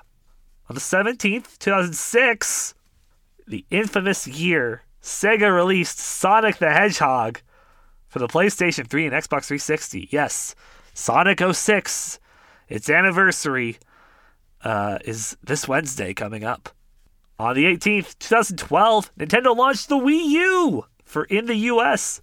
It included four USB 2.0 ports, built-in Wi-Fi, a 1080p HDMI port, a gamepad with a 6.2 inch screen, 8 gigs of memory, and uh, the price for the basic version was $299.99 for US dollars, and the deluxe version, which came with 32 gigs of memory and Nintendo Land, uh, was 350 US dollars. Nintendo Land was dead ass the best game. Honestly, it's it, it, it, it had a lot of fun stuff. I actually was watching some speedruns for that game. I'm like, is there like a hundred percent speedrun for this game? There is. It's like 12 hours long. I've never asked myself the question: Is there a speed run for this?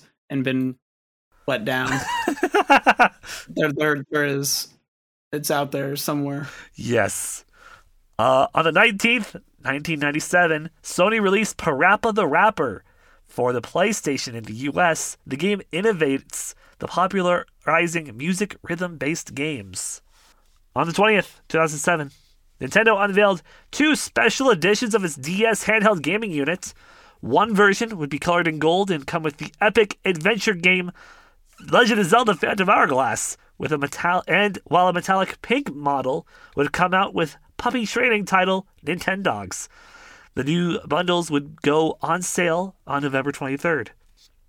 And on Sunday the 21st, 1998, Ocarina of Time was released on the N64 in North America for 59.95 US dollars. So that's uh 23 years of Ocarina of Time. Twenty-three different ways to play it. 23 different ways to play it, exactly.